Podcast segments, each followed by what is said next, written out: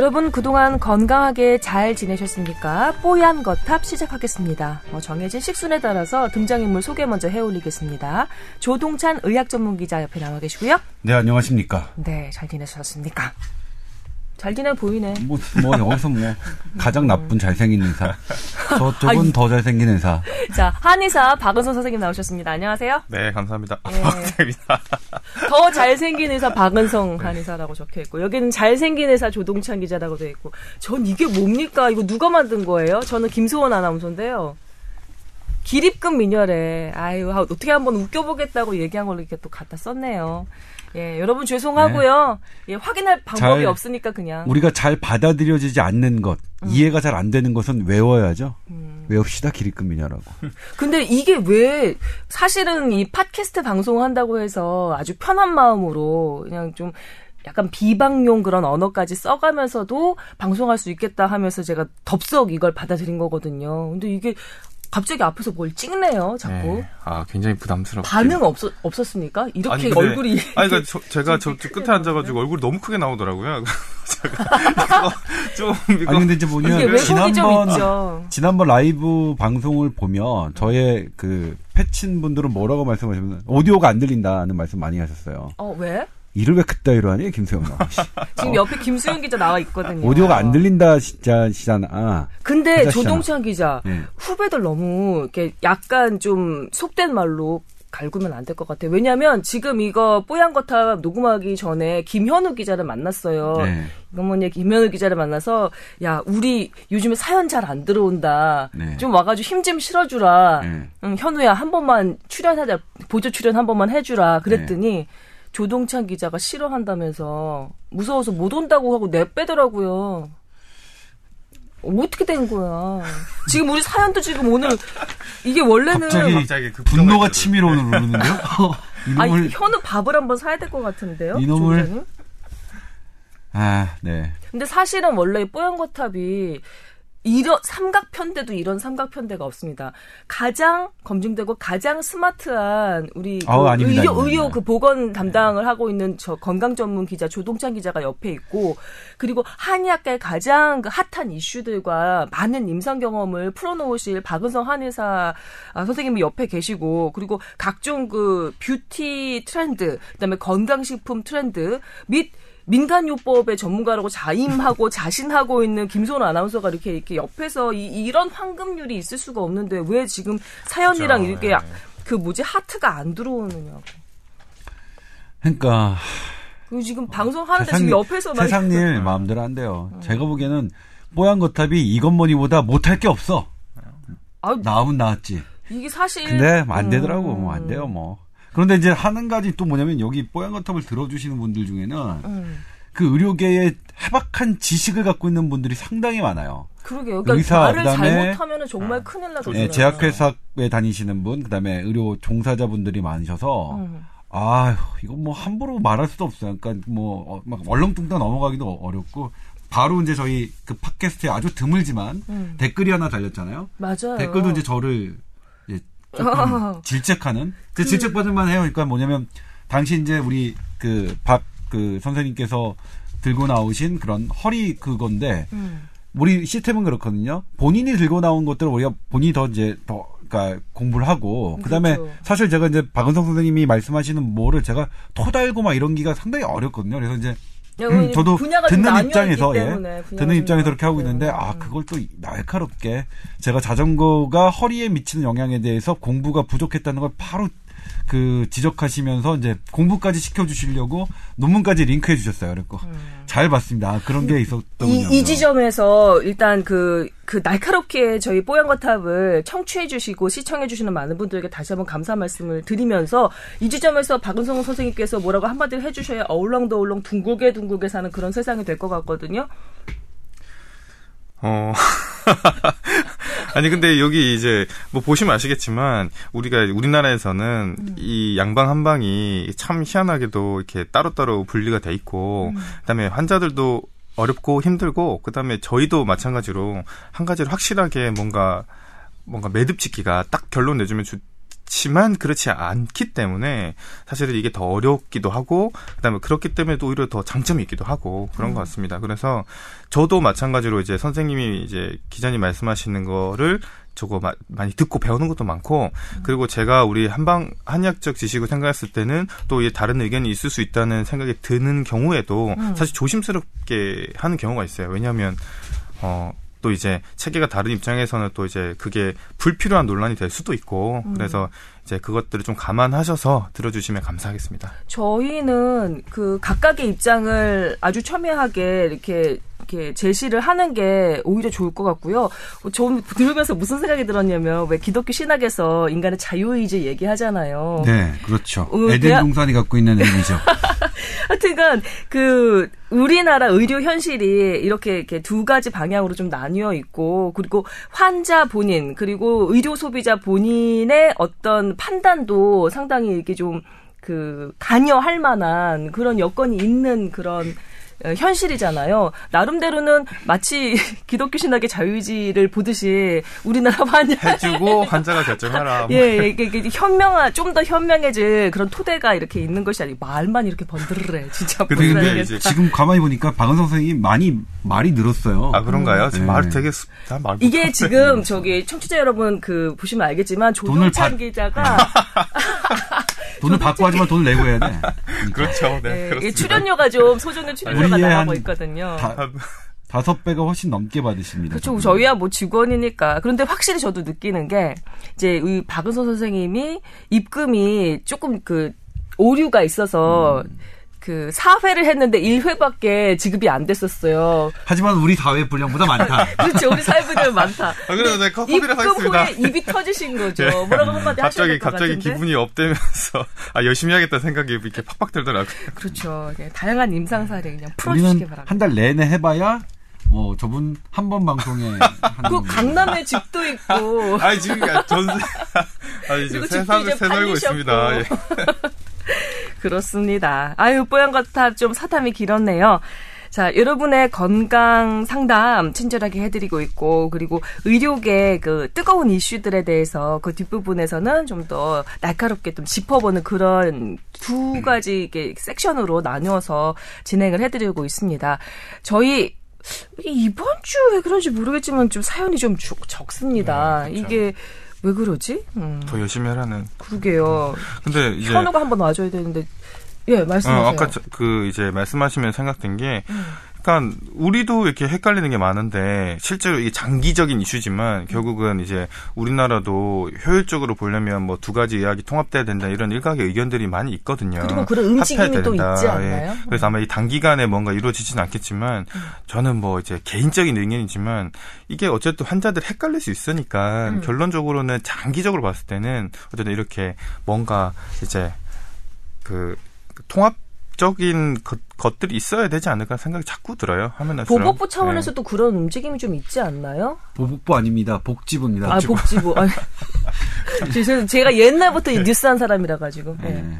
복지부 차원에서도 그런 좀, 그, 뭐 좀, 효율적으로 않나요? 환자가 어디로 가야 될지 여기로 가야 될지 한 번 갔다가 다른 데 갔다 왔다 갔다 할 수 있으니까 음. 효율적인 면에서도 그렇고 그냥 이제 또 헷갈리는 면에서도 그렇고 장기적으로 봤을 때는 결국은 하나 좀 이제 되지 돼야 되지 않나 이런 제 생각이 들더라고요 요즘은 네, 통합 을 움직임. 말씀하시는 거죠. 음, 음. 대단히 민감한 문제고 아마 말씀 한번 잘못하시면 아, 매일 죄송합니다. 상당히 많으실 아마, 아마 한의사 아, 쪽에서도 예. 싫어하고 또 양방 쪽에서도 전 아, 저 얘기를 해주고 기본적으로는. 통합으로 가야 된다는 게 맞다고 생각합니다. 전 개인적으로. 음, 두 분은 거기서는 어, 좀 왜냐면 예, 예, 의견의 좀 합치를 그래요. 보시는 예. 거네. 제 느낌 이제 개인적인 의견은 좀 그러니까 소비자 중심으로 가야죠. 공급자 네. 중심으로 나누, 나뉘어져 있던 것을 음. 어쨌거나 어 그러니까 그 각각의 입장에서는 불만스럽고 조금 그렇긴 하겠지만 음. 그래도 소비자 중심으로 하나로 가는 게 맞다고 생각하고요. 음. 그리고 그렇게 하나로 가면서 quality를 어떻게 그 계속 그 높일 것이며 그 근거들을 어떤 기준으로 할 것이냐가 이제 되게 아, 중요한 맞아. 문제일 텐데 그렇죠. 근데 완전 체계가 다른 것도 또 인정을 해야 되거든요. 그러니까 이를테면 사실 저는 뭐냐면 한의학의 evidence, 서양 과학이 갖고 있는 evidence를 계속 갖춰라고 말하고 싶지만 분명히 뭐 한의계 쪽에서 얘기하는 분명히 체계가 다른 서양 의학 이를테면 맥 맥을 보는데 뭐 차고 차고 차고 참맥 이런 것들을 과연 뭐 서양 과학의 잣대로 그걸 할 수가 있, 풀어낼 수가 있냐. 그건 또 어려운 부분이라서 뭐뭐 완전히 뭐 매끄럽게 손을 딱 긋듯이 뭐 하지는 않, 않겠지만 그래도 우리 일단 국민들이 의료 이용 행태가 분명히 존재하기 때문에 양쪽으로 그리고 이게 분리됐기 때문에 겪는 불편함과 그 다음에 부적절함이 있기 때문에 이런 부분은 저는 어, 통합으로 가야 되는 게 맞지 않나 저는 개인적으로 그렇게 생각을 합니다만. 네. 근데 그게 어쨌든 비효율적이죠. 어떻게 보면. 음. 그러니까 저는 학생 때는 사실 그런 생각을 많이 못하고 실제로 안 나가봤으니까 그런데 실제로 이게 진료를 하다 보니까 환자가 여기 갔다 저기 갔다 똑같은 말 또 들었다가 아니면 또 헷갈렸다가 이런 것들이 말씀하신 것처럼 소비자 입장 생각하면 참 이게 우리나라가 어, 좀 효율적으로 가야 되는 게 맞지 않나라는 생각이 가면 갈수록 들더라고요. 이제 해보니까. 예. 자, 그럼 이제 오늘 뭐 들어가 볼까요? 일단 그럴까요? 뭐 지금 저희 핸드폰 영상으로 지금 하고 라이브를 진행하고 있는데 전화가 왔나 봅니다. 전화가 오면 끊기는 거죠. 누구, 어, 누구 왜 전화했니? 전화 안 해놨어. 누구 전화했니? 전화 처치 안 해놨어요. 몰라? 모르는 사람 전화야? 070이었어? 070? 그래. 그거 예. 뭐 그런 거 이상한 사이트에 자꾸 핸드폰으로 그죠. 가입하니까 좀 그런 전화가 많이 오는 거야. 바랍니다. 네, 어? 주, 주의 바랍니다. 네. 네, 주의 아무튼 바랍니다. 그런 이상한 사이트 그런 거 아침에 마. 아침에 이렇게 또 뭐 출연료도 별로 챙겨주지 않으면서 자꾸 이렇게 방송을 끊는 그런 행태. 예. 남희성님이 예. 오셔가지고요. 네. 뭘 읽어주시려고요? 선배 초미인이신데 얼굴이 잘 안 보인다는. 아, 예. 아, 얼굴 좀 아, 더, 이게 네. 분장비, 의상비, 미용비가 지급이 되면 여기서 이제 제가 얼굴이 어, 약간. 나가는데요. 남희석 형님. 그렇게 살지 맙시다. 그리고 예. 홍선 선배한테도 얘기 남긴 순수하고 반듯한 최고의 남편이라고. 아, 그런데 이게. 잘 짚어들어야 됩니다. 이거, 어, 그, 뭐랄까, 그 문맥이나 이런 거를 좀 따져봐야 되는 것 같은 그런 느낌이 잘생긴 것까지는 제가 인정을 하겠어요. 예, 아니 그러니까 여러분도 추석 형님이 요즘 그 진행하시는 프로 보니까 남 남쪽에 뭐 이렇게 하고 뭐 하시잖아요. 음. 아무튼 거기 뭐 한 번이라도 구경 오라 뭐 이런 말씀 한 번도 안 하시고 우리 남희석선 그, 그 씨라고 말씀을 드려야 될 텐데, 남희석 씨가 이제 목동 주민이시죠? 네, 그렇죠. 예, 그래서 가끔 주변에 배회하는 걸 저희가 보고, 또 일이 없는데도 가끔 SBS에 와가지고 로비에서 얼정되시고 그러시는 것 같은데, 또 저희 뽀얀거탑에 글 남겨주시고 다시 한번 감사의 감사드립니다. 말씀드립니다. 남희석 씨 감사드립니다. 팬이시죠? 팬입니다. 네, 네. 감사합니다. 누군지 아세요? 아니, 이분이 또 이렇게 나이가 너무 네, 젊으셔가지고. 하회탈로 뜨셨죠 이렇게 네, 또. 알죠. 지금 당연히. SBS 라디오에서 네. 맹활약 중이신 얼굴 네. 왜 갑자기 빨개지세요? 아유, 갑자기 또. 예, 저희가 이렇게 또 얘기가 또 길어지네요. 여러분께서 다 이게 사연을 좀 적게 남겨주신 덕분이 아닌가 싶으면서 약간 서운하면서 약간 네, 근데 또 뭐 이렇게 또 이런 얘기를 할 수 있으니까 좋네. 예, 남 좋기도 합니다. 자, 저희 뽀얀 거탑 어, 조금 전에 조동찬 기자도 얘기하셨고 방은선 선생님도 얘기하셨지만 장기적으로 우리 의료 그 현장이 소비자 의료 소비자 중심으로 좀 통합되는 방향으로 가야 된다라고 말씀을 해주셨고 그러니까 개인적인 의견이라고 말씀을 해주셨는데 저희 뽀얀거탑은 청취자 그리고 시청자 중심으로 완벽하게 저희가 또 세팅을 해봤습니다. T O W E R at sbs.co.kr 어, 저희 뽀얀 거 탑이니까 타워 골뱅이 sbs.co.kr 이렇게 메일 계정 열어놓고 여러분의 어, 건강 관련한 궁금증들 또 고민들 어, 메일 받고 있습니다. 그리고 그 중에 몇 개를 추려서 상세하고도 감정이입이 정말 깊게 훅 들어가 있는 그런 상담 해드리고 있거든요.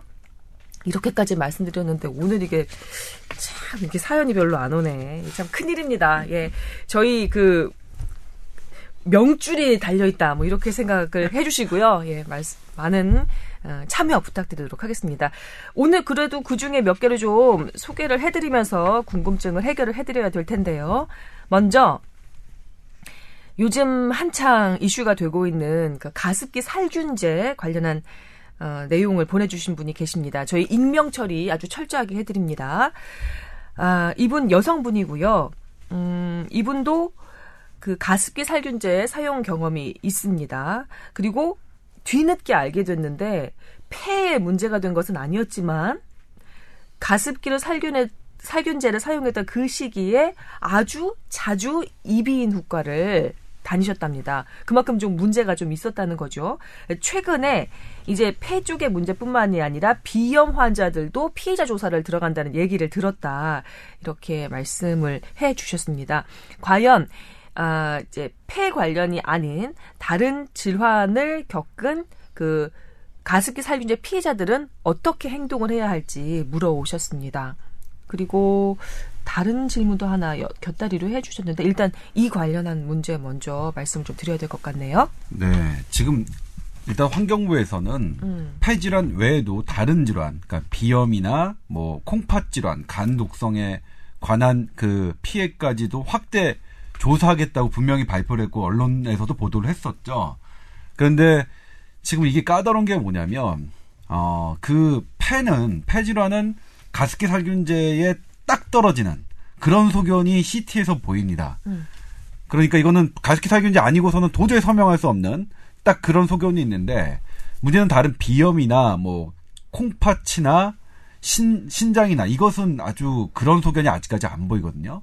근데 지금 사용했던 사람들 중에 그런 증세가 나타나는 사람들도 있어요. 근데 지금 제가 그래서 이것 때문에 이걸 연구하고 있는 아산병원 연구팀에게 정말 가혹하리만큼 그 물어봤는데 아직까지는 공개할 수 없다라는 게 이제 그 연구팀의 저격 그 현재까지 입장이거든요. 음. 그러니까 결과가 나올지 안 나올지 잘 모르겠다. 이를테면 그러니까 뭐냐면 딱 떨어지는 것 무어 딱 떨어지는 무언가가 나오든가 아니면 그 전문가들끼리 합의해서 이 정도면 가습기 살균제로 인한 비염, 가습기 살균제로 인한 콩팥 질환 이 정도는 좀 가닥을 잡을 수 있을 것 같다라고 해야지 뭔가 나오는데 아직 그 가닥이 잡히지 않아서 폐질환 외에는 어 아직 뭐 신청하거나 이럴 수 있는 그 뭐 절차는 없습니다. 근데 정부에서는 그냥 입장만 밝힌 거죠. 예. 그 피해 범위를 비염까지 확대해서 조사를 시행할 예정이다라고 그냥 네, 그 한번 해보겠다, 입장만. 살펴보겠다 이렇게 한 거죠. 근데 확실한 지침이 아직 나온 근데, 상황이 예, 아니고. 지침이 나올 가능성도, 그러니까 제가 이제 취재를 하면서 느낀 건, 아,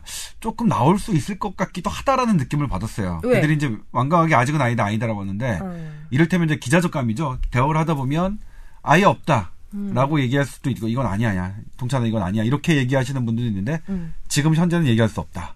이렇게 아. 얘기하는 걸 봐서는 나중에 지나면 뭐 나올 수 있을 것 같고, 그러니까 이건 아마 정부 발표를 통해서 뭐 음. 밝혀지겠죠. 뭔가 좀 얘기가 진행이 되고 있고 여지를 남겨둔 듯한 그런 느낌을 네. 받으셨군요. 근데 이제 여기서 이제 영수증 문제가 처음에 대단히 이제 지금 막 뜨거운 상황이었는데 지금 현재는 가습기 살균제 폐질환 그 피해 신청의 그 저기에 영수증은 빠졌습니다. 근데 지난번 1차, 2차 때는 다 영수증이 필수 조건이어가지고 이게 되게 문제였거든요. 10년 전에 영수증을 찾아, 찾았던 분도 있고. 이 사연 그다음에 주신 분도 영수증이 지금 없는 상태입니다. 어, 사진으로 영수증이나 이 가습기 살균제 통을 발견하지 못했는데 응. 뒤에 사진에 우연히 찍은 가족 사진에서 그래요. 가습기 살균제가 그 뭐. 찍혀서 인정받으신 분도 있는데 네. 지금은 일단 영수증이 필수 조건은 아닙니다. 근데 폐질환 같은 경우에는 그게 필요 없는 게 확실히 폐 CT에서 그 소견이 나거든요. 음. 그러니까 그게 가장 중요한 요소라서 이제 지금 현재는 폐질환에 있어서는 영수증이 크다 커다란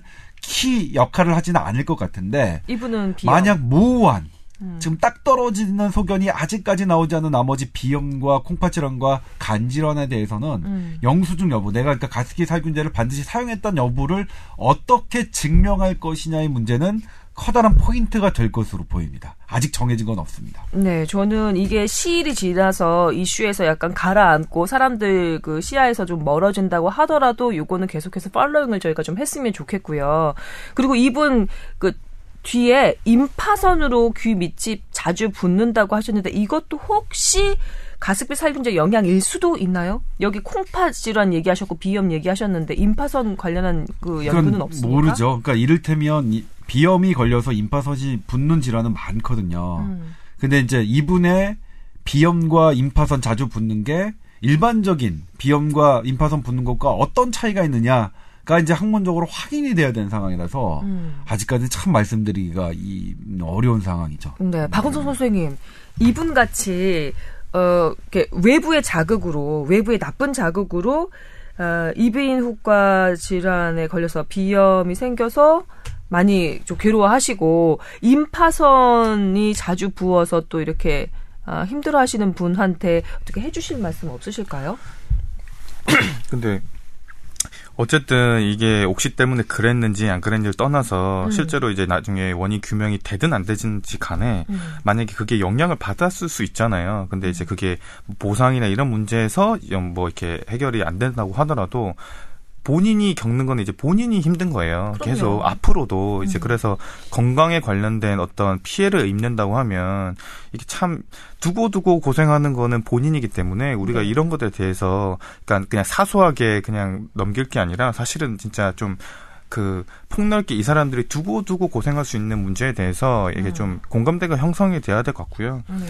어쨌든 이게 민파선 같은 경우도 자주 붙는다는 것 자체가 어떻게 보면 면역력이랑도 관련이 있을 수도 있는데 음. 계속 어떤 어디 확실하게 어떤 문제가 생겼을지 모르지만 어쨌든 간에 건강에 이제 이제 걱정이 좀 영향을 받았을 수가 있는 거죠. 네. 그래서 이렇게 네. 취약해진 상태 있잖아요. 어떤 부위나 어떤 그 장기가 취약해진 상태로 어 뭔가 회복이 좀 덜 된 상태로 계속해서 지, 지속이 되면 관련한 질환이 계속 계속 네. 이렇게 빈발을 하는 거잖아요. 요걸 좀 이 고리를 끊을 수 있는데 도움이 될 만한 방법이 없을까요? 근데 이게 그러니까 우리 몸이라는 게 딱 하나로 이루어진 게 아니라 여러 가지 연관이 돼 있기 때문에 음. 실제로 이 사람이 패든 어디든 손상을 받았다고 하거나 아니면 음. 면역력이 좀 떨어지거나 한다면 그 이후에 다른 질환도 계속 어쨌든 쉽게 걸려요. 그러니까 음. 감기도 쉽게 걸리고 아니면 얘 뭐, 시- 뭐 소화기가 좋았는데 장염도 쉽게 걸리고 그러니까 어쨌든 간에 이 사람 같은 경우는 이 사람뿐만 아니라 많이 혹시나 이제 그런 피해로 인해서 증명은 안 됐지만 어쨌든 영향이 받음직하다 이런 생각이 이제 들어 든다고 하면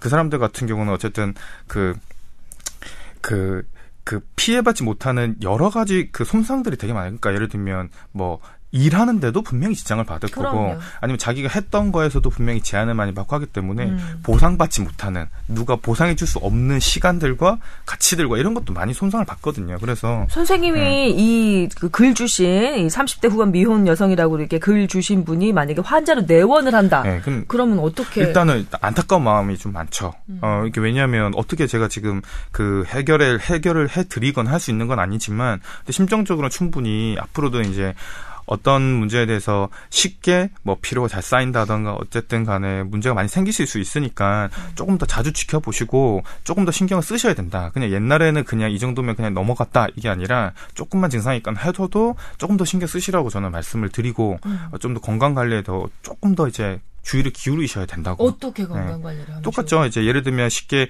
감기에 걸리거나 감기가 한 달 동안 잘 안 났거나 이러면 옛날 같은 건강한 사람들이면 그냥 넘어갈 수도 있어요. 내가 요즘 좀 피곤한가 보다 하는데 음. 한달 동안 뭐 떨어지지 않는 기침이나 감기나 콧물이나 뭐 이런 게 나타난다고 하면 음. 그래도 이제 다시 가서 검사를 좀 이제 주의 깊게 해보시거나 음. 아니면은 이제 예를 들어서 다른 이제 문제 예를 들면 계속 뭔가 체중이 빠진다거나 아니면 자꾸 뭔가 이렇게 뭔가 눈 쪽으로 뭐가 붓는다든가 이런 이상한 증상들이 생긴다고 하면 음 그냥 옛날에는 피곤해서 그런가 보다 이렇게 넘기시기보다는 조금 더 어, 주의를 기울이시고 좀 그러니까 평소보다는 또 신경 더 쓰셔야 된다고 얘기를 보통 드리죠. 네. 근데 도의적으로는 뭐 이렇게 그 마음은 가지만 참 앞으로 그 사람이 겪게 될 것들에 대해서 좀 이제 안타까운 마음이 더 크지만 음. 좀 어려운 거죠, 어려운 거죠. 어려워요. 한번 틀어보. 너무 얘기가 여기서 길어지니까 지금 아니, 딴짓 하신 거죠? 죄송합니다. 예. 좀 짧게 하도록 본 거예요. 하겠습니다. 이렇게 아, 약간? 거의 실시간으로 네. 이렇게 방송이 아, 되네요. 그래, 약간 한 1초 렉은 정도, 있네요. 예. 예, 약간 렉은 있네. 그러네요. 아, 나는 저 박은선 선생님이 뭔가 좀그 똑 떨어지는 어떤 처방이라든지 아. 니면 뭐 뭘 해서 끓여 먹어라 아니면은 뭐 있잖아 우엉을 차를 해서 먹어보라든가 아니면 뭐 이렇게 호흡기가 좀 약한 사람한테는 뭐 뭐가 좋으니까 뭘 차처럼 달여서 좀 드셔보세요 이런 얘기가 나올 줄 알았는데 그렇게 여쭤봐도 그런 얘기가 안 나오네. 증상에 따라 다르니까. 음. 증상에 따라 이분 비염하고 있습니다. 임파선인데 뭐 목소리. 음, 비염이나 임파선 같은 경우는 어쨌든 간에 이제 기관지나 호흡기가 안 좋을 것 같으니까 음. 어쨌든 저희가 많이 먹는 거는 길경 같은 길경이 도라지거든요. 아, 도라지를 도라지. 많이 먹어요. 음. 예, 저희는 차처럼 끓여 먹이거나 아니면 그걸 갖다가 어쨌든 뭐, 도라지 무침 즙을 내거나 도라지 즙- 무침도 될 수 있는데 네. 어쨌든 이게 끓이거나 하면 유해 성분들이 다 더 이제 흡수가 잘 되거나 할 수가 있어요. 그래서 차처럼 좀 자주 마신다거나 저희는 목 아프면 항상 그렇게 해요. 어, 목 아프거나 하면 또 기관지 그게 어 폐나 기관지가 도움을 줄 수 있거든요. 코도 여기 이분은 비염인데.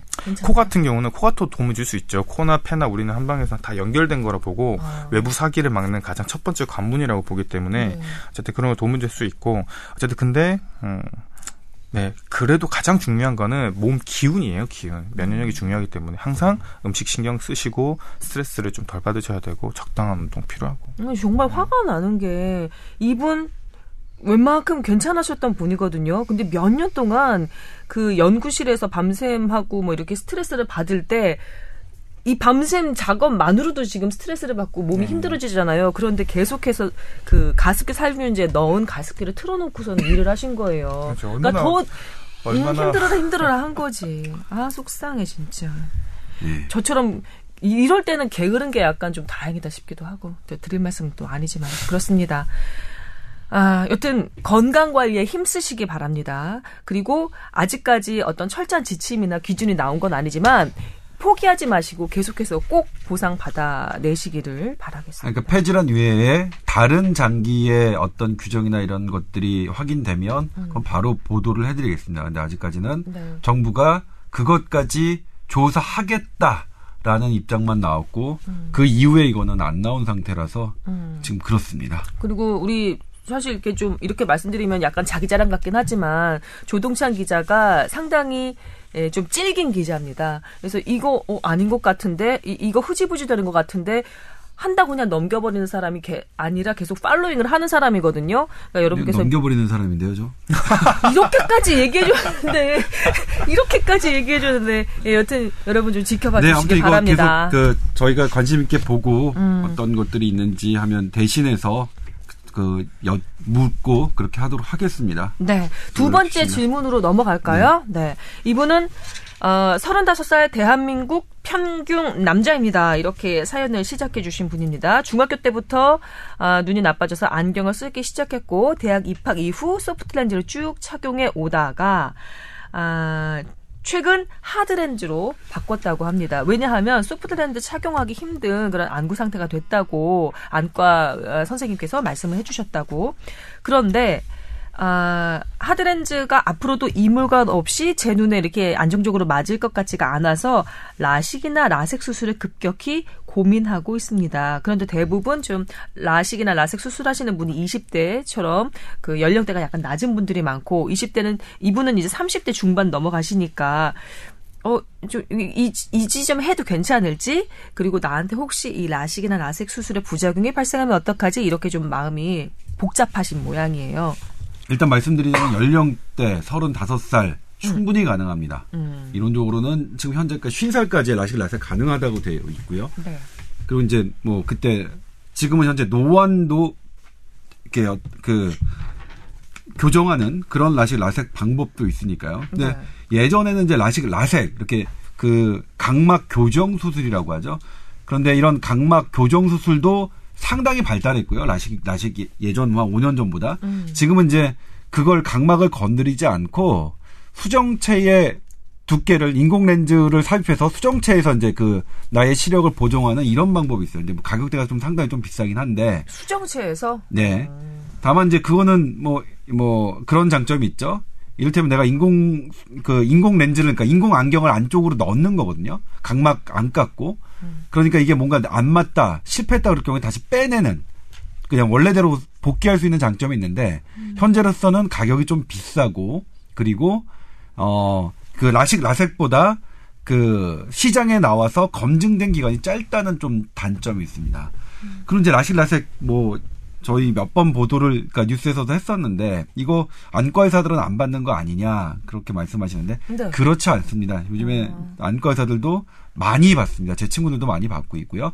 그러니까 이게 영구적이지는 않- 않습니다만 이게 이제 지금은 뭐 한 200만 원이나 300만 원 들여서 10년 정도 내 눈을 그 안경을 안 쓰고 잘 보게 하는 데는 상당히 적당하다는 게 현대의학의 평가입니다. 저 질문 생겼는데. 네. 왜냐면 저도 중학교 때부터 안경을 쓴 사람이고요. 그리고 대학교 이후부터 소프트렌즈 제 목소리 지금 왜 그러죠? 끊으세요. 네. 뭘 끊어. 뭘 끊어. 아, 소프트 렌즈를 착용해 오고 있는 사람인데요. 제가 지금 그 마흔이 넘은 나이에서도 여전히 소프트 렌즈를 착용을 하고 있고 별 이상이 없습니다. 저는 하루 쓰고 하루 이렇게 이제 버리는 그 렌즈를 사용하고 있긴 한데 계속해서 이렇게 소프트 렌즈를 이렇게 지장이 없으면 껴도 괜찮은 건가요? 일단 지장이 없다면 껴도 괜찮을 것 같아요. 그러니까 소프트 렌즈 매일 이게 끼고 하는 것에 이 이제 접촉면 때문에 음. 그 이거 뭐죠? 눈 표면에 어떤 그 혈액 수- 순환을 조금 덜 하게 하고요. 음. 그 다음에 이제 뭐 아무래도 거기에 자주 왔다 갔다 하면 좀 다치고 이런 부분들이 있을 수 있겠죠. 그래서 안 맞는 분들은 안 되거든요. 근데 음. 그러니까 뭐 김서원 아나운서께서 이제 그게 잘 관리가 되고 저는 문제가 안 되는 경우니까 본인이 네. 불편하지 않다면 계속 저는- 소프트 렌즈 뭐 착용하시는 거 저는 뭐 괜찮은 선택이라고 생각하고요. 근데 다만 이분은 일단 소프트 렌즈는 안 맞고 네. 그게 안과 전문의에게 확인이 됐고 그리고 하드 렌즈 그래서 하드 렌즈를 바꿨는데 음. 하드 렌즈는 아직은 문제는 안 생겼지만 불편해서 라식과 라섹을 고민한다. 근데 나이가 괜찮냐라고 이제 질문하셨는데 나이 괜찮다. 나이는 35세 괜찮다. 충분히 괜찮고 음. 오히려 지금은 예전보다 선택의 폭이 더 많아서 고민이다. 음, 음. 라식 라섹도 훨씬 더 다양하게 좀 그런 게 돼 있고 어 거기에 어 인공 렌즈 삽입술이라는 것도 예전보다 더 조금 좋은 어 기술적으로 뛰어난 것들이 시장에 등장해 있다.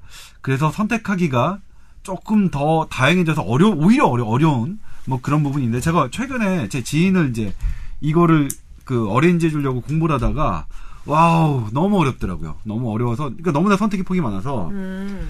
근데 이제 제가 이제 이건 개인적입니다. 전, 전. 그래서 그분이 경제적으로 여유가 있는 분이라서 너 같은 경우에는 그냥 깎지 않고 인공 렌즈가 더 낫지 않을까? 그래서 뭐 해가지고 맞지 않으면 다시 그 빼내면 되니까 그 사람한테는 제가 저는 이제 최종적으로 그렇게 얘기했는데 아닌데 어쨌든 라식 라섹 인공 렌즈 삽입술 어느 게 가장 뛰어난 방법이다라고 얘기할 만큼 뭐 그런 건 없습니다. 독보적으로 뭐 뛰어나는 건 아니고 그냥 현재 이런 추세로 가고 있다라는 거하고 한 가지 말씀드릴 거는 이제 같이 똑같이 이제 레- 각막을 깎는 방법 따라서 이제 라식 라섹 이렇게 결정되는데 이게 가격대가 되게 많아요. 근데 가격대가 왜 차이 나느냐?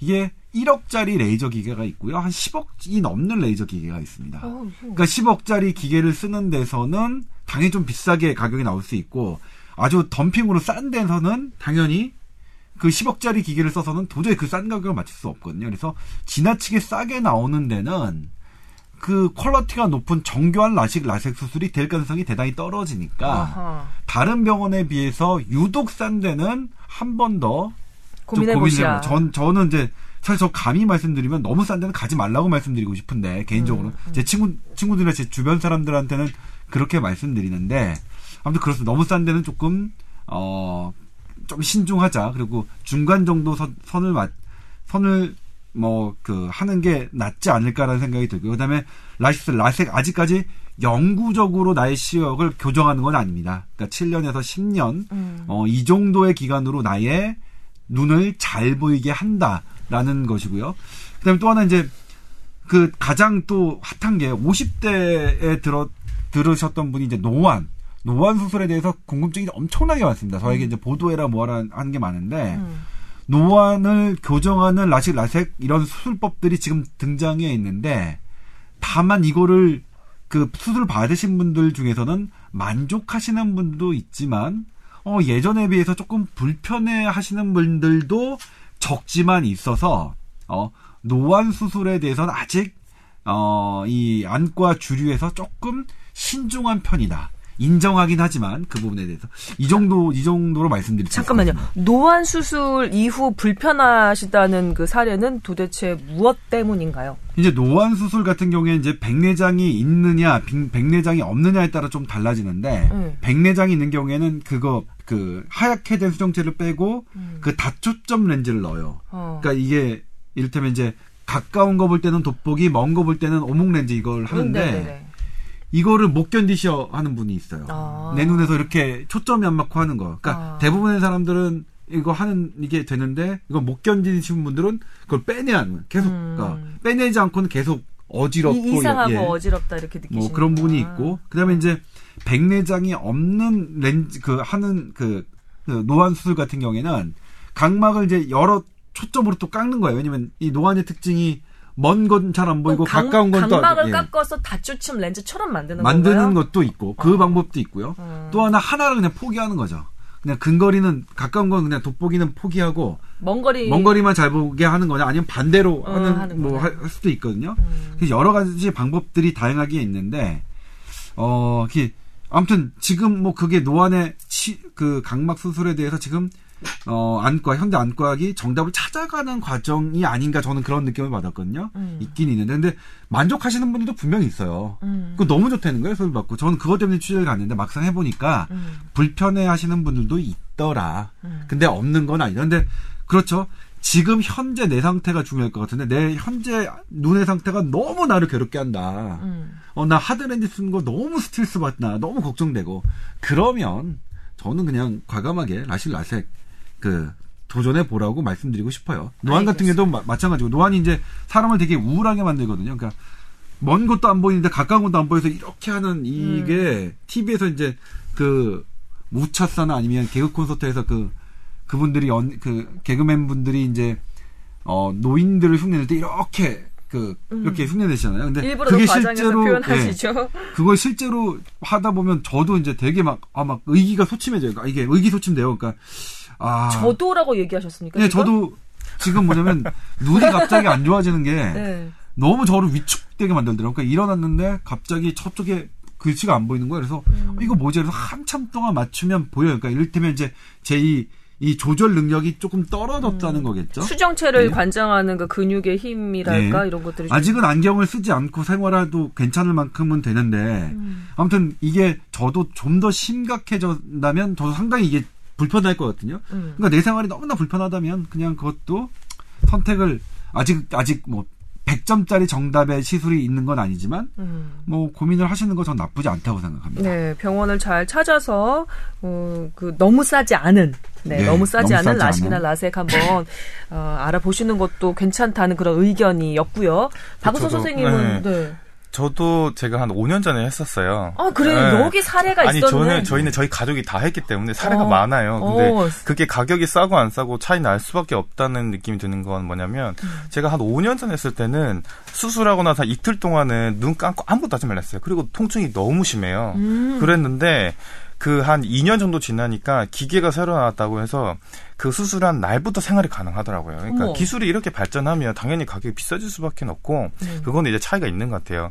근데 제가 이제 이분이 고민을 하신다고 하니까 이게 좀 객관적으로도 말씀을 이제 좀 드려야 되지 않나 이런 생각이 드는 건 뭐냐면 음.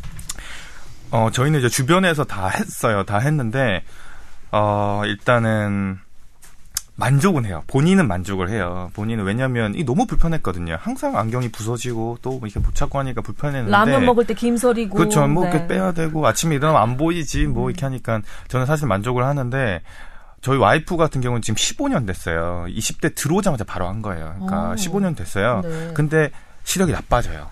예, 지나고 나니까 다시. 다시. 나빠지는 그런 게 있기 때문에 어쨌든 이게 시력이 조금 지나면 나빠질 수 있다는 거는 좀 알고 계셔야 될 것 같고 음. 그다음에 하나는 그 또 가족 중에 한 분 했는데 거기는 수술하고 나서 초반에 관리 좀 잘해야 되는데 그때 좀 못했어요. 뭐술 예? 마시고 아니, 그러니까 술 이러셨어요, 마시고 혹시? 또 안경 좀 보안경 좀 끼고 해야 되는데 그 못했어요. 어. 그러니까 그 몇 개월 지나서 다시 시력이 안 좋아지더라고요. 아, 그럼 헛수고했네. 그렇죠. 그러니까 그래서 하고 돈 나서도. 이제 관리가 굉장히 중요하다는 걸 한번 느꼈고 아. 그리고 이제 나머지 여러 명이 만족가 좋은 사람이 있는데 제 주위에 한 명은 실패하신 분도 있어요. 아? 하고 나서. 예.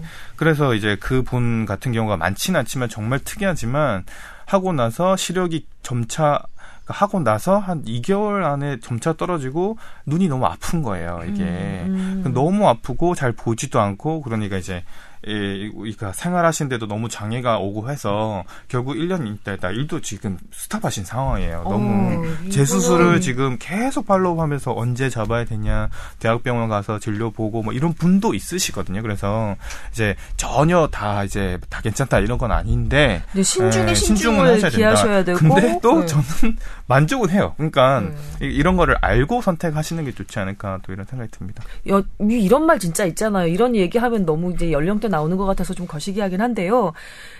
몸이 천냥이면 눈이 구백냥 이런 얘기 있잖아요. 있었어요? 아이고, 이제 모르는 척 하지 말고. 예, 아, 다 아시면서. 아니 근데 그 환자분들이 하는 얘기가 정, 정말 40대가 넘도록 그 젊게 사신 분들 있잖아요. 누가 보면 30대처럼 보이신다. 저요? 아, 이제 사람이! 아, 30대시잖아요. 이 사람이. 아니, 어, 나 무식그래 나 얘기한 거고. 그러니까 그런 분이 있는데 에이그, 그런 분이 가끔씩 참. 하는 얘기 뭐냐면 어. 아 내가 건강하고 정말 괜찮은데 가끔씩 아 내 나이를 속일 수 없다고 느낄 때가 노안이라고 그러더라고요. 음. 내 의지랑 상관없이 눈이 갑자기 좀 잘 안 보이기 시작하니까 음. 아 내가 나는 내 나이가 모르고 살았는데 아 이게 내가 나이가 들었구나 이런 그럼. 노안 오는 건 몸의 전반적인 그런 그 건강 상태나 면역 상태나 뭐 신체 나이나 이런 거랑 상관없이 오나 보죠. 그래서 어째- 저는 몇분몇 분한테 그 얘기 들었어요. 어. 정말 젊게 사시는 분인데 어.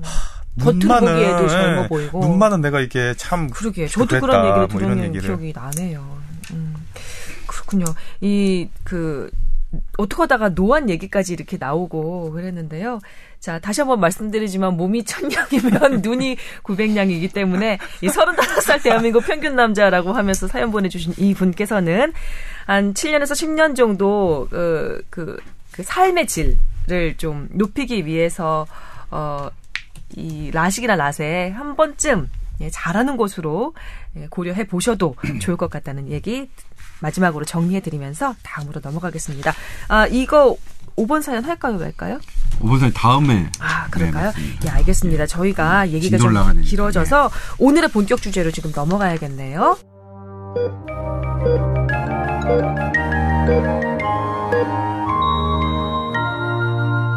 자, 오늘의 주제는, 아, 지금 이 문제도 대한민국 전역을 이렇게 좀, 뭐랄까. 가장 핫한 예. 이슈죠. 예, 여러 가지로 좀 힘들게 만들고 있는 그런 사건인데 강남역 인근 그 유흥상가 화장실에서 여성 한 분이 예, 살해를 당하셨는데 그 피의자가 음, 조현병 환자다라고 해서 이 조현병 환자의 어, 범죄율에 대해서 여러 가지 관심이 좀 생긴 것 같습니다. 관련해서 리포트를 하셨는데요. 우리 조 기자님의 브리핑 먼저 듣고 넘어가겠습니다. 네. 조현병 환자가, 어, 100명당 1명으로 일단 학계에선 추정하고 있습니다. 네. 어, 그러니까 우리 이제 보도국이 기자가 이제 200명이면 두 명. 200명 중에 2명 정도라고 하면 상당한 숫자예요. 네. 그 전체로 따지면 50만 명이죠. 음. 그런데 건강보험공단 이 공단에 등록되어 있는 그 조현병 환자의 수는 10만 4천 명이었습니다. 등록돼 있다는 건 단 한 번이라도 병원에 가면 등록이 돼 있으니까. 음. 그러니까 현재 학계에서 추정치는 50만 명인데 10만 4천 명 정도만 한 번이라도 병원에 갔다. 그러니까 이를테면 이 지금 이 피의자 있잖아요. 네. 강남 살인 사건의 피의자는 병원에 방문한 적이 있으니까 사실은 10만 4천 명 안에 들어가는 분이죠. 그렇죠. 네, 나머지 분들은 어 일단 일단 등록돼 있는 사람의 관리도 그러니까 이런 어, 치료도 잘 안 되고 있는 게 하나 드러난 거죠 이분은. 그렇죠. 음, 근데 게다가 한 80% 정도는 등록이 안 되어 있으니까 그렇죠. 더 치료가 아예 시작조차 안 됐을 가능성이 되게 높다고 봐야겠죠. 음. 그렇게 그래서 일단 뭐냐면 우리나라 조현병 환자의 치료 실태가 좋지 않다는 걸 이게 나- 숫자적으로 이제 보여주는 통계죠. 네. 그럼 이제 그래도 괜찮냐 안 괜찮냐 이런 논쟁이 좀 있을 수 있는데 네. 이를테면 조현병 환자의 범죄율이 높으냐 안 높으냐 제가 찾아본 뭐 바에 의하면 높습니다. 이를테면 90년대까지는 논란이 있었던 것 알고 있습니다. 이를- 그러니까 조현병 환자라고 해서 특별히 범죄율이 높지 않다는 연구 결과도 꽤 있었어요. 90년대까지. 제가 인터넷을 찾아본 바에 의하면 정상인의 범죄율은 1.2%인 반면 정신질환자 이건 조현병 환자 포함인 것 같습니다. 정신질환자의 범죄율이 0.08%로 매우 낮다. 그러니까 정상인의 범죄율이 15배나 더 높다 이렇게 기사가 나온 것도 있었거든요. 그 기사는 이제 중앙일보가 대검찰청 자료를 가지고 한 건데 네. 왜냐면 이제 그게 안 되는 게 일단 정신질환자의 범죄라고 하는 거는 정신질환자의 진단과 체계가 확실해야만 그 범죄율을 비교할 수 있습니다. 근데 우리나라는 봤, 봤지만 조현병 환자가 50만 명인데 80%가, 80%가 등록 안 돼 있어요. 있으니까. 그리고 더 놀라운 건 마약 중독자 있는 게 이것도 정신질환인데 네. 마약 중독자가 100만 명으로 추정되는데 지금 현재 경찰이 파악하고 있는 건 만 명밖에 안 됩니다. 음. 99%가 몰라요. 그러니까 우리나라는 지금 아예 이게 안 잡혀 있는 상태에서 정신질환자와 그 일반 그러니까 정신질환이 없는 사람과의 벼- 범죄를 비교하는 것 자체는 말이 안 되는 거죠. 근데 사실 그러니까. 무의미할 수 예, 있다. 아무 아 그러니까 음. 이거 저는 뭐냐면 저는 이 자료를 봤지만 철저하게 그렇게 해석하는 건 잘못된 해석이라고 저는 개인적으로 오히려 생각합니다. 오류를 예, 오류를 이를테면 지금 현재 미국이나 그러니까 우리나라보다 범죄나 이런 것들이 잘 되어 있는 미국 같은 경우에는 높아요. 스웨덴 연구에서 제가 이제 기사에서 인용한 게 4배 정도고 네. 미국 같은 경우에 영국 연구에서는 10배 정도 높다는 연구도 있고 미국에서는 가장 센 거는 뭐냐면 27배까지 높다고 되어 있습니다. 음. 이게 최근의 연구 결과입니다. 그러니까 그래요. 이를테면 이제 2000년대 이후에는 조현병 환자가 범죄율이 더 낮다는 연구 결과를 거의 찾아볼 수가 없을 정도예요. 음. 그러니까 이번에 이제 정신건강의학회에서도 본인들이 이제 돌보고 있는 그, 그, 조현병 환자들을 의식해서인지, 음, 음, 음. 조현병 환자의 그 범죄율은 낮다라고 이제 발표를 하셨는데, 네. 저는 그건 아니라고 생각해요. 그건 반대로. 그러니까 이를테면, 의미는 왜 그렇게 말씀하신지는 알겠는데, 그렇죠. 그래도 일반인이 그러니까 사실 뭐 어떻게 돌아갈지 몰라도 어 결과가 어떤 식으로 진행될지 몰라도 팩트는 어쨌든 팩트대로 그냥 밝혀야 되는 게 아닌가. 어쨌든 음. 저는 조현병 환자를 치료하거나 돌보지 않습니다만 어 그분들이 조현병을 돌봤던 봐왔던 분들이 내놓은 연구 결과들은 제가 저도 볼 수 있는 능력이 있는데 제가 봤더니 음. 그렇더라고요. 그러니까 불편하지만 저도 그렇게 말씀드리고 싶지 않고 오히려 조현병 환자들의 범죄율이 좀 낮았으면 좋겠다. 그렇죠. 라고 그러니까, 생각을 예, 했는데 예. 실제로 취재를 해보니까 그렇지는 않더라고요. 스웨덴은 4배, 예. 미국에서는 27배까지도 조현병 환자의 범죄 위험도가 근데 여기서 중요한 중요한 그렇죠? 포인트는, 포인트는 뭐냐면 음. 이게 조현병을 진단받았다고 하는 게 아니라 조현병이 치료되지 않고 증세가 악화됐을 때 범죄 가능성이 높다는 거예요. 네. 그러니까 그분들이 그러니까 조현병 환자들은 스스로 샤이한 분이 많아서 여기 조현병 환자의 60% 이상이 우울증을 동반하고 있고 우울증 때문에 위축이 되어 있어서 오히려 범죄율이 더 낮아질 수 있다는 예, 얘기가 대- 있네요. 낮아요. 어. 낮은데 뭐냐면 이분들이 증세가 악화돼서 음. 악화돼서 악화된다는 건 뭐냐면 나의 행동 조절과 감정 컨트롤이 잘 안 되는 순간이거든요. 음. 그때 어떤 잘못된 지령, 어?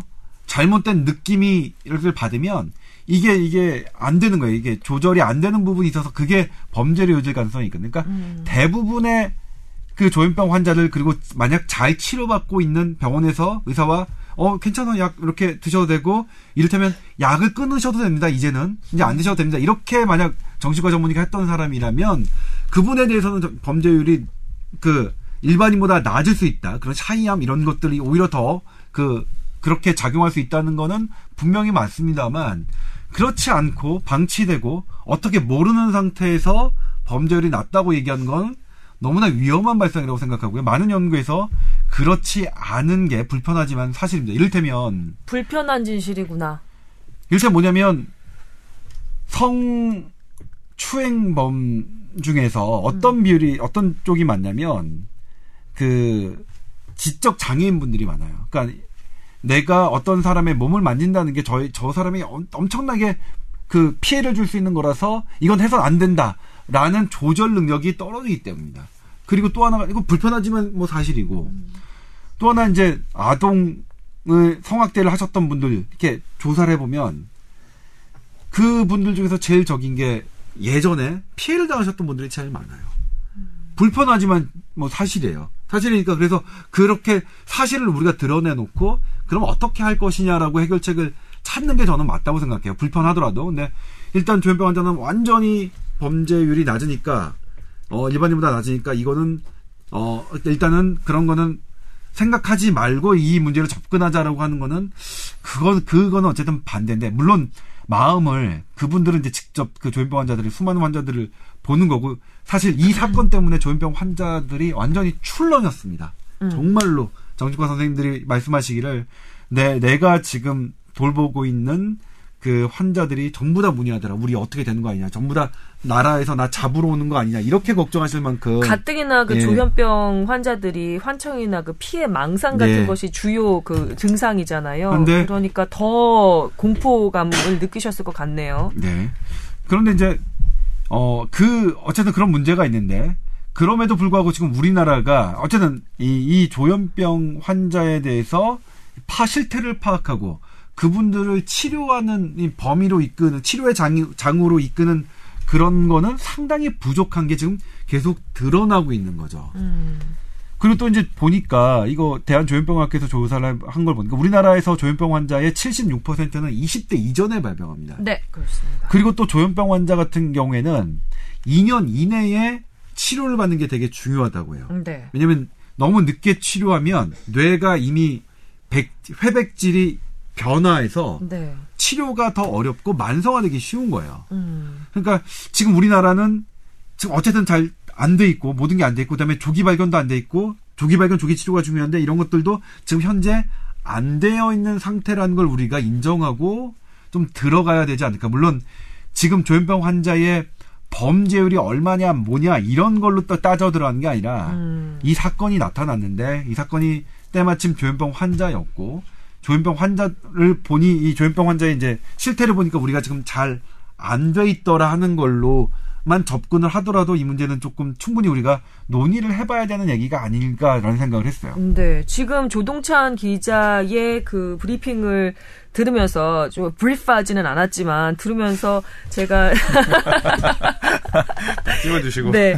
에, 저 인상 깊게 저 느꼈던 그 지점이 두 가지가 있는데 하나는 우리가 그 정치적으로 좀 올바르기 위해서 편견이나 선입견을 좀 피하기 위해서 그랬으면 좋겠다고 느끼는 그런 것들 있잖아요. 의식적으로 좀 뭐랄까 조현병 환자들에 대해서 어 피해가 가지 않도록 보고 싶은 그 마음이 사실은 어, 직시해야 될 현실과는 좀 차이가 있었다. 아, 불편한 진실이 틀림없이 있었다라는 사실이 하나가 있고요. 또 하나는 이 조현병 그러니까 예전에는 정신분열증이라고 불렀었죠. 조현병이 그냥 한번 발병하면 그냥 쭉 가거나 치료를 받으면 이게 살짝 조, 조- 좋아지는 것이 아니라 치료를 받지 않고 그대로 방치를 하면 뇌 구조 자체가 물리적으로 변해서 나중에는 치료가 더욱더 힘들어지는 상황으로 간다는 거 사실 이 사실은 저는 몰랐던 사실이어서 좀 인상 깊었던 것 같습니다. 아유, 그리고 이제 어 하나가 사실은 제가 이제 이 기사에도 썼지만 그렇다고 해서 조현병 환자들의 범죄율이 다소 좀 높다고 하더라도 모든 조현병 환자를 잠재적 범죄 대상으로 볼 것이냐 관리할 것이냐 문제는 또 다른 문제겠죠. 음, 예. 그렇죠. 저는 이제 뭐 기사에도 썼지만 그건 경계 우리가 그렇게 해야 될 일은 아니다라고 봤는데 이것도 사실은 좀 따지고 보면 논리적인 결함은 있습니다. 저의 말이 그렇다면 범죄 가능성이 높은 사람을 관리하지 않는다는 말은 또 무슨 말이냐라고 누가 저한테 얘기한다면 이거는 피해를 볼 사람을 위한 어떤 관점이 아니라 그 이 환자. 환자, 환자의 인권 너무 중시한 것 아니냐라는 논리로 저를 공격하시면 제가 할 말은 없는데, 근데 이게 지금 현재 정부 정책에서도 그대로 드러나고 있습니다. 이를테면 한 달 전에 보건복지부는 전국민 정신건강보건 계획이라는 걸 발표했는데, 정신질환자의 인권을 보호하기 위해서, 그러니까 이른바 시행했던 강제 입원, 가족이나 뭐 이런 사람들이 한두 명만 동의하면 어, 입원을 시켰던 그런 것들을 완전히 다 버리고 온 가족이 이를테면 본인이 동의하는 건 물론이고 온 가족 가족 모두가 이를테면 환자 다- 포함? 예. 환자 본인 포함? 아니 이제 정확한 거는 그러니까 정확한 세세한 건 디테일은 완벽하게 안 나는데 네네. 지금은 이제 가족 중에 한두 명만 동의하면 입원할 수 있거든요 네. 환자가 시- 원하더라도 강제 입원이 예. 가능한 거죠. 근데 지금은 그, 그거를 훨- 훨씬 엄격하게 하겠다고 발표를 했어요. 음. 어떻게 엄격하게 할 것이냐는 그때 개- 구체적으로 안을 발표하진 않았는데. 음. 근데 이번에 경찰청장이 뭐라고 말씀하셨냐면 정신질환자에 대해서 행정 입원과 응급 입원을 가능하게 하겠다고 발표를 하셨어요. 그게 어제 행정 입원 금급 강제 입원이죠. 네, 억지로. 그러니까 한 달 이건 참 이상하니까 이를테면 이게 또, 또 반대로 나타나고 있어요. 그러니까 한 달 전에 보건복지부는 강, 인권을 생각해서 강제 입원의 기종을 훨씬 어렵게 하겠다고 했는데 지금 경찰청장은 이 사건이 벌어지자 행정 입원, 응급 입원이라는 예- 말로 해서 강제 입원을 훨씬 더 자유 하, 하도록 하겠다고 했어요. 그러니까 사실 이게 그런 걸 경찰청장이 하는 게 좀, 좀. 적절하나 이 문제도 있는데 근데 우리 언론은 다 그대로 보도했어요. 저는 음. 나중에 알고서 깜짝 놀랐어요. 경찰청장이 반- 마- 할 말이 아니고 그리고 이거는 보건복지부나 관련과과 조율을 해서 발표해야 되는 거지 이게 아니에요. 이게 보건정책 이게 환자를 입원 입원시키고 하는 저기거든 강제로 입원하는 결정이라서 대단히 전문성이 필요한 그리고 다른 부처와도 이게 논의가 돼야 되는 건데 이렇게 나왔습니다. 이를테면 뭐냐면 위험 집단이 경찰이 만약 제가 말씀드렸던 조현병의 위험 범죄 위험성이 높지 않다라고 한다면 경찰청장이 그 발언은 말도 안 되는 소리죠. 예? 그렇지. 근데 저는 근거 없는 얘기가 되는 어, 거니까. 반대로 일단은 어, 조현병의 위험성이 높다고 저는 이제 취재가 됐으니까 제 취재에는 그러니까 이게 다른 의견도 있으니까 제가 그냥 제 취재로만 이제 그 한정하겠습니다. 제 취재는 좀 높은 것으로 나와 있, 있다면 사실 경찰청장의 그 발언은 맞, 맞을 수도 있겠죠. 그렇죠? 그거는 이제 다른 일반인을 피해 잠재적인 피 범죄 피해 대상자를 생각한다면 그렇겠죠. 근데 전 그럼에도 불구하고 그 분들에 대해서 무턱대고 범죄 현성이 높게 나왔다. 그리고 이번 사건이 있었다는 것만으로 그분들을 하기에는 너무 기준이 없다라고 생각이 들어요. 그럼요. 이를테면 네. 정신질환 중- 중에서 그러니까 이렇게 조금 높은 게 과연 그 그런 분들만 있느냐? 아니죠. 그 우리가 가장 알고 있는 사이코패스 성향 제일 높잖아요. 숨어 있는 사이코패스 많거든요. 그거 우리 관리하고 있으니까 안 하고 있거든요. 그러니까 무턱대고 이 강남역 사건만 있다고 조현병 환자만 타겟팅해서 하는 건 맞지 않다. 만약 우리가 그렇게 범죄 위험성이 높은 정신질환자에 대해서 어떤 어 치료 치료를 좀 더 강제할 수 있는 규정을 만들려면 좀 합당한 이런 걸 다 연구하고 나서 이렇게 추려야죠. 이 사건이 있다고 해서 조현병만 이렇게 하는 거는 저는 바람직하지 않다. 바람직한 접근이 아니다. 그 측면으로 보더라도 음, 그런 말씀을 드리고 싶은데 아무튼 좀 어려워요. 전 개인적으로 뭐냐면 누구를 더 중요하게 생각할 것이냐의 문제. 그러니까 환자의 인권과 그다음에 잠재적으로 피해자가 될 일반 일반인 사람들 이게 첨예하게 대립하거든요. 분명히. 이게 지금 조금 전에 조 기자가 말씀하셨듯이 사실은 범죄, 그러니까 강력 범죄를 일으킬 가능성이 훨씬 더 많은 그 집단은 사이코패스 집단인데 사이코패스 집단은 제대로 관리하고 있지 않으면서 이렇게 뭔가 이슈가 되는 사건이 벌어졌다고 해서 조현병 환자에 대한 여러 가지 다른 조금 뭐랄까 거친 조치들이 나오는 것은 상당히 문제가 있다는 그런 얘기신 거잖아요. 네, 그러니까 이를테면 피해자, 잠재적인 피해자를 중심으로 어떤 관리 대책, 그거는 관리 대책을 만드는 것도 이 방법은 아니는 거죠.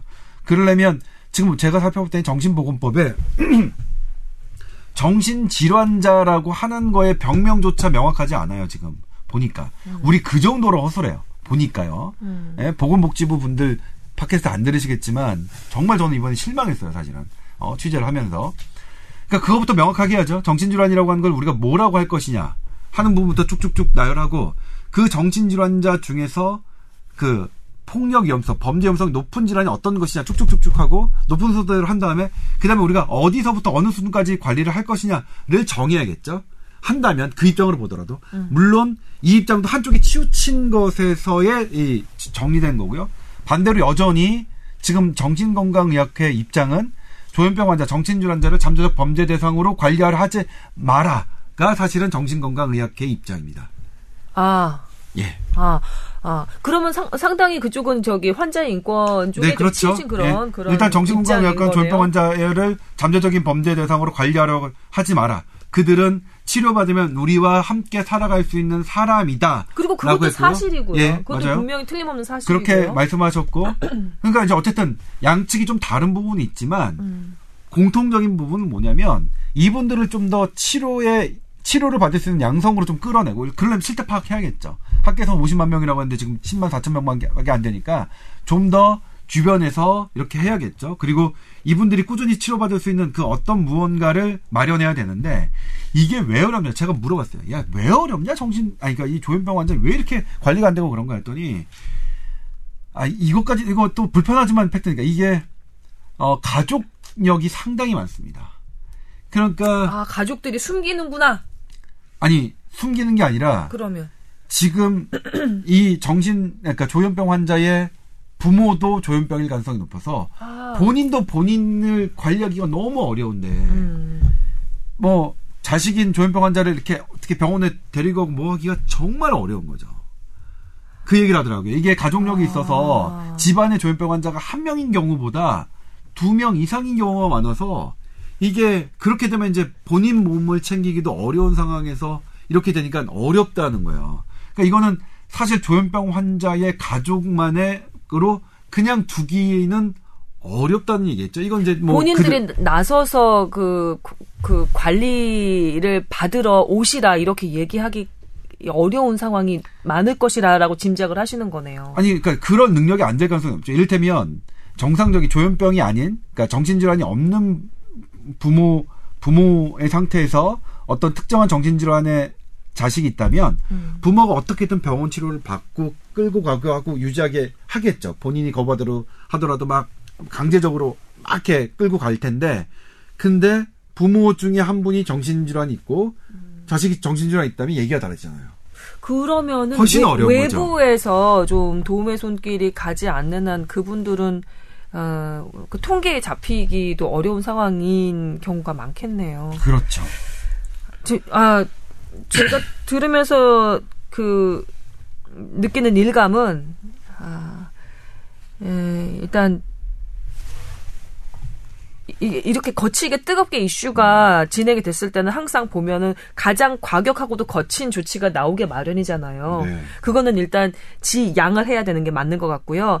어, 조동찬 기자가 취재해온 바에 의하면 조현병 환자의 에, 그 범죄 위험도가 우리가 생각했던 것, 그러니까 우리가 저 편견과 선입견을 좀 멀리해야겠다라고 해서 생각했던 것보다는 훨씬 높으니까 조현병 환자 관리가 먼저가 돼야 되는 거네요. 아니 아니요. 관리가 아니라 집계, 치료, 예. 집계. 그렇죠. 집계와 그들에게 치료의 장애 그러니까 공통된 거- 그러니까 이 자리에서 논란 없게 말씀드릴 수 있는 건 그들 그들을 관리의 대상으로 보느냐 아니냐는 이제 논란이 대상인 거죠.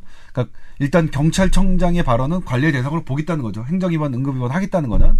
근데 정신건강의학회에서는 그렇게 보지 말아달라라는 거죠. 하지만 둘 다의 공통점이 뭐냐면 어쨌든 그들에게 우리가 치료의 기회를 제공해야 된다 된다. 하는 부분이죠. 그러니까 방치되고 있는 지금 80% 그러니까 한 40만 명 정도의 조현병 환자가 빨리 치료를 받아야 되는 게 누구도 부인할 수 없는 우- 우리가 가야 할 바인 거네요. 아 너무 말씀 오랫동안 안 하셔서 아, 잘 듣고. 음, 예. 아니, 그, 저, 저는 계속 듣고, 들으면서 생각 드는 거는, 우리가 정신 건강이라는 데 좀 집중을 해야 되지 않을까, 이런 생각이 많이 들거든요. 왜냐면, 저 환자 중에도, 제가, 아, 내 마음대로 움직이지도 않고, 어떤 사고가 있어서 몸이 안 좋고 한데, 당연히 사고가 나면은, 교통사고 나면 여기저기 아픈데, 저는 하루 종일 일요일만 주말에 되면 너무 우울하고 힘들다고, 이런 얘기 가끔 하세요. 그래서 제가, 정신과를 가봐야 되나요? 이렇게 물어봐요. 근데 그 정도로 요즘은 이제 정신 건강에 대해서 사람들이 조금씩 바뀌는 것 같긴 해요. 그런데 제가 들으면 생각 드는 거는 우리가 정신 건강이라는 것에 대해서 너무 좀 이제 소홀했다는 면도 있는 것 같고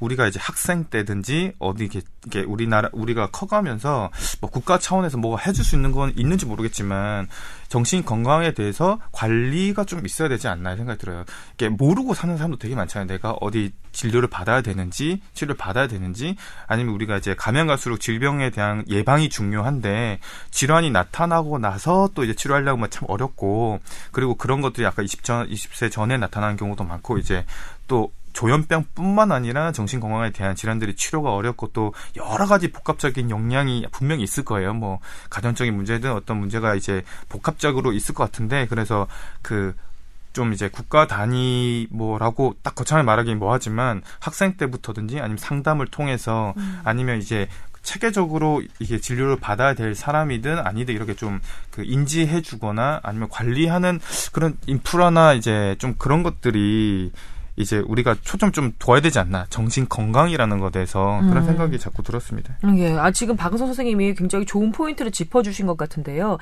에, 우리가 저 공교육을 하고 있잖아요. 그래서 학생들은 아주, 아주 일부분을 제외하고는 그, 그 통계를 낼 수 있는 그런 상황인 거잖아요. 정신 건강에 대해서.